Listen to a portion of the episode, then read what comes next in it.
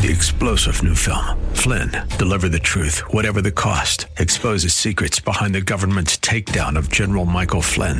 Flynn knew what the intel world had been up to. He ordered the first audit of the use of contractors. This set off alarm bells. He told the truth. He was the most dangerous person for Donald Trump to hire. They had to get rid of Flynn. Flynn, deliver the truth, whatever the cost. Available now. Watch it today. Go to salemnow.com. Salemnow.com.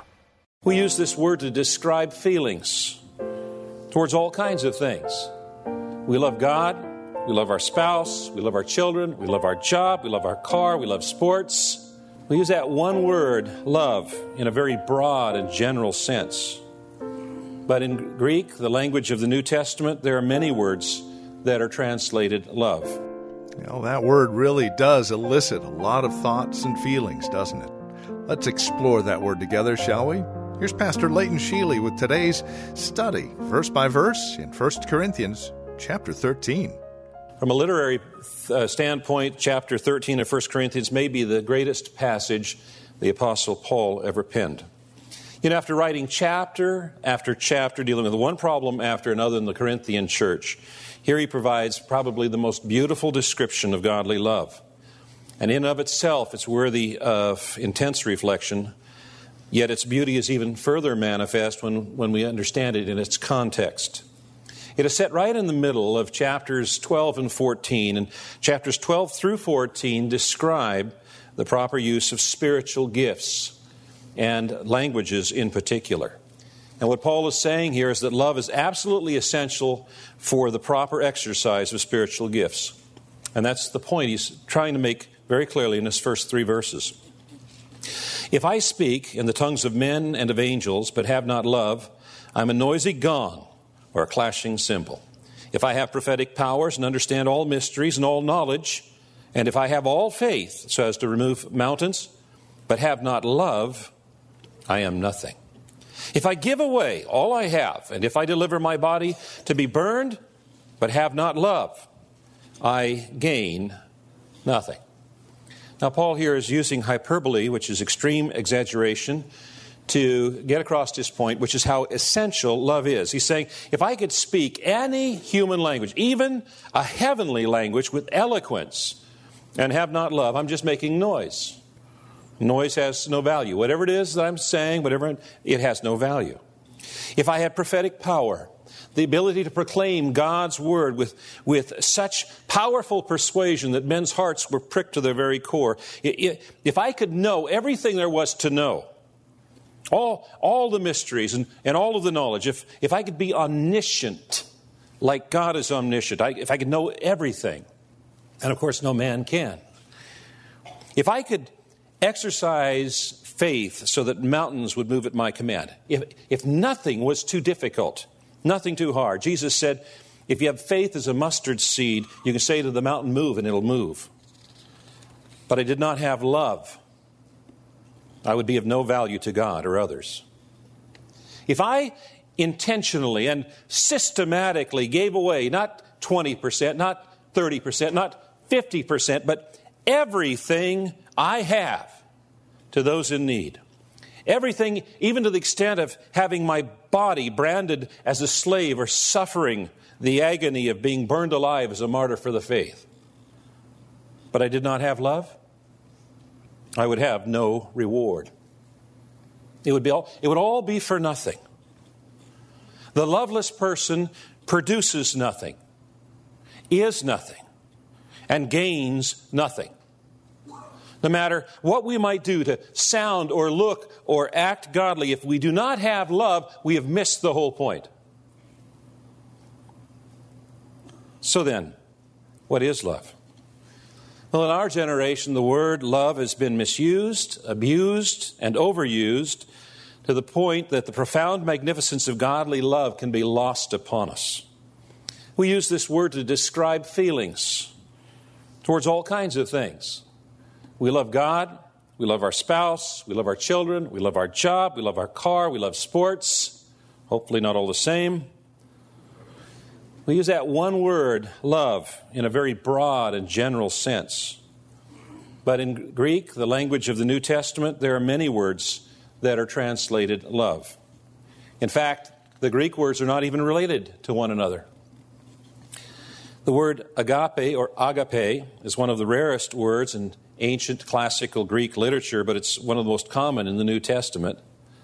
It is not associated with eros, from which we get erotic, which refers to romantic or sexual love, nor is it related to phileo, which relates to brotherly love or a pleasant feeling we might have towards someone, nor is it related to charity, which is how the new the King James translators uh, used the word or chose the word from Latin, which is associated only with giving to the needy. What is agape or agape love? Well, God provided us the perfect example of godly love.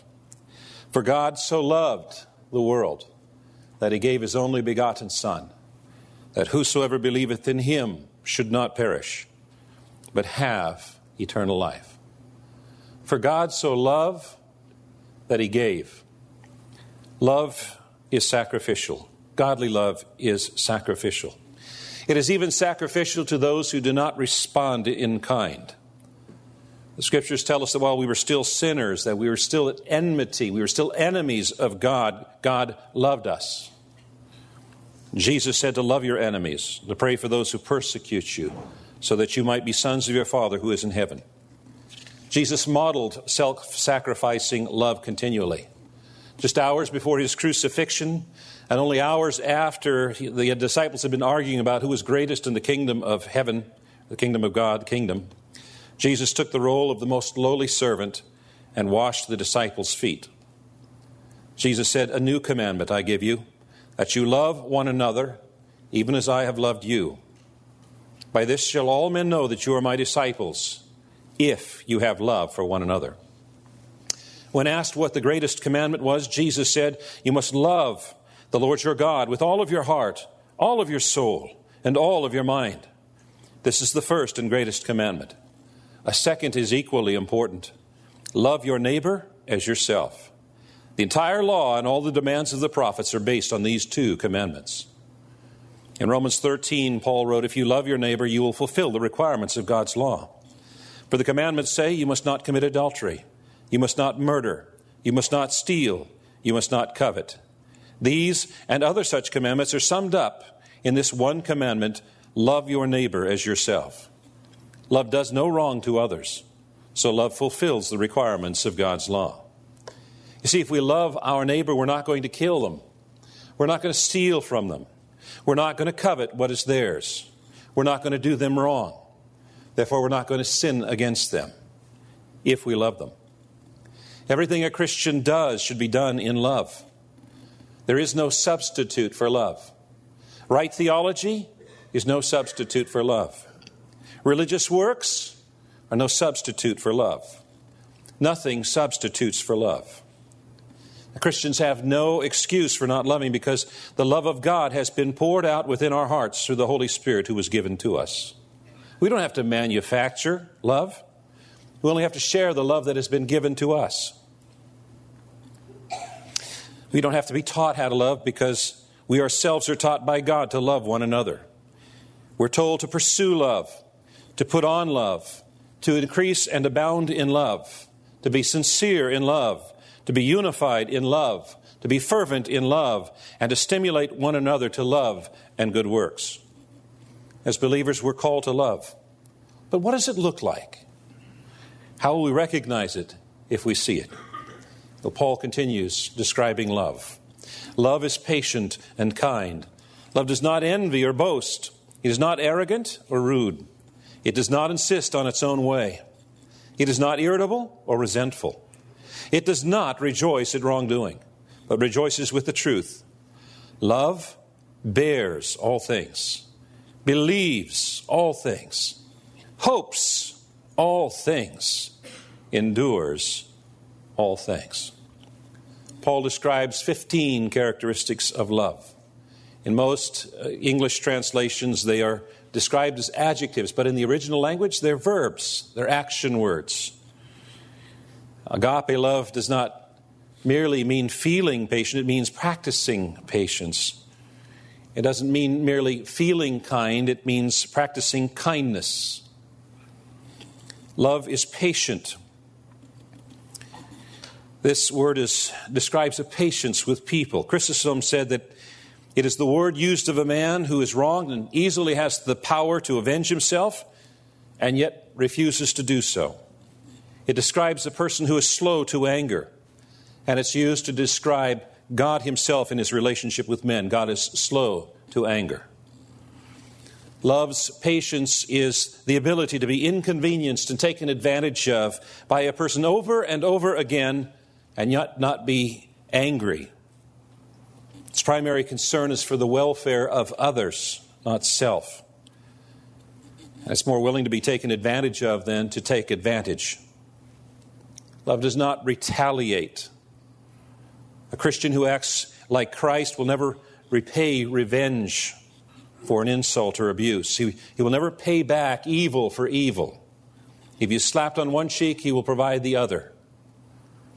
Jesus is the supreme sacrifice of long suffering. He was rejected by his own people. He was abandoned by his friends. He was betrayed by one of his own. And yet, as he hung on Calvary's cross, he said, Father, forgive them, for they know not what they do. Love is kind. The word kind means to be useful, serving, and gracious. Jesus commanded us to be kind even to our enemies, to love our enemies. He said, if someone wants to sue you, take your shirt, let him have your coat. If someone wants to force you to go one mile, go with them a second. He said to his disciples, My yoke is easy and my burden is light. And the word that is used there for easy is the same word that's found in this passage here. What Jesus is saying is, if you put my yoke on you, I will be kind to you. It's Jesus who does the heavy lifting. Love is not jealous, does not envy. You see, love and jealousy, they're mutually exclusive. When one exists, the other cannot. We cannot be jealous of someone we love, and we cannot love someone we're jealous of. Jealousy has two forms. One form is desiring what somebody else has. The tenth of the Ten Commandments says, You shall not covet your neighbor's house, you shall not covet your neighbor's wife, or his male servant, or his female servant, or his ox, or his donkey, or anything else that is thy neighbor's. It was a sin then, it is a sin now. Hmm. I'm the Lord thy God, I change not. Nothing's changed with God. And that is what makes love so amazing, doesn't it? This has been Study Verse by Verse with Pastor Leighton Sheely. Information about Study Verse by Verse and Church of the Highlands in San Bruno, as always, can be found on our website, highlands.us. Highlands.us. Tomorrow, the love chapter continues here on Study Verse by Verse with Pastor Leighton Sheely. Three star general Michael J. Flynn, head of the Pentagon Intelligence Agency, knew all the government's dirty secrets. He was one of the most respected generals in the military. Flynn knew what the intel world had been up to, he understood its funding. He ordered the first audit of the use of contractors. This set off alarm bells. The explosive new documentary, Flynn, Deliver the Truth, Whatever the Cost, uncovers the facts behind this scandal. Flynn told the truth. He was the most dangerous person for Donald Trump to hire. I find out the worst enemy that I'm going to face in my life is right here in America. They took my assessment and they wanted me to change it. And I was like, I'm not changing it. They had to get rid of Flynn. With in depth interviews, archival footage, and never before seen personal records of the man behind the headlines. I just felt like I was drowning. Flynn, deliver the truth, whatever the cost. Available now. Watch it today. Go to salemnow.com. Salemnow.com.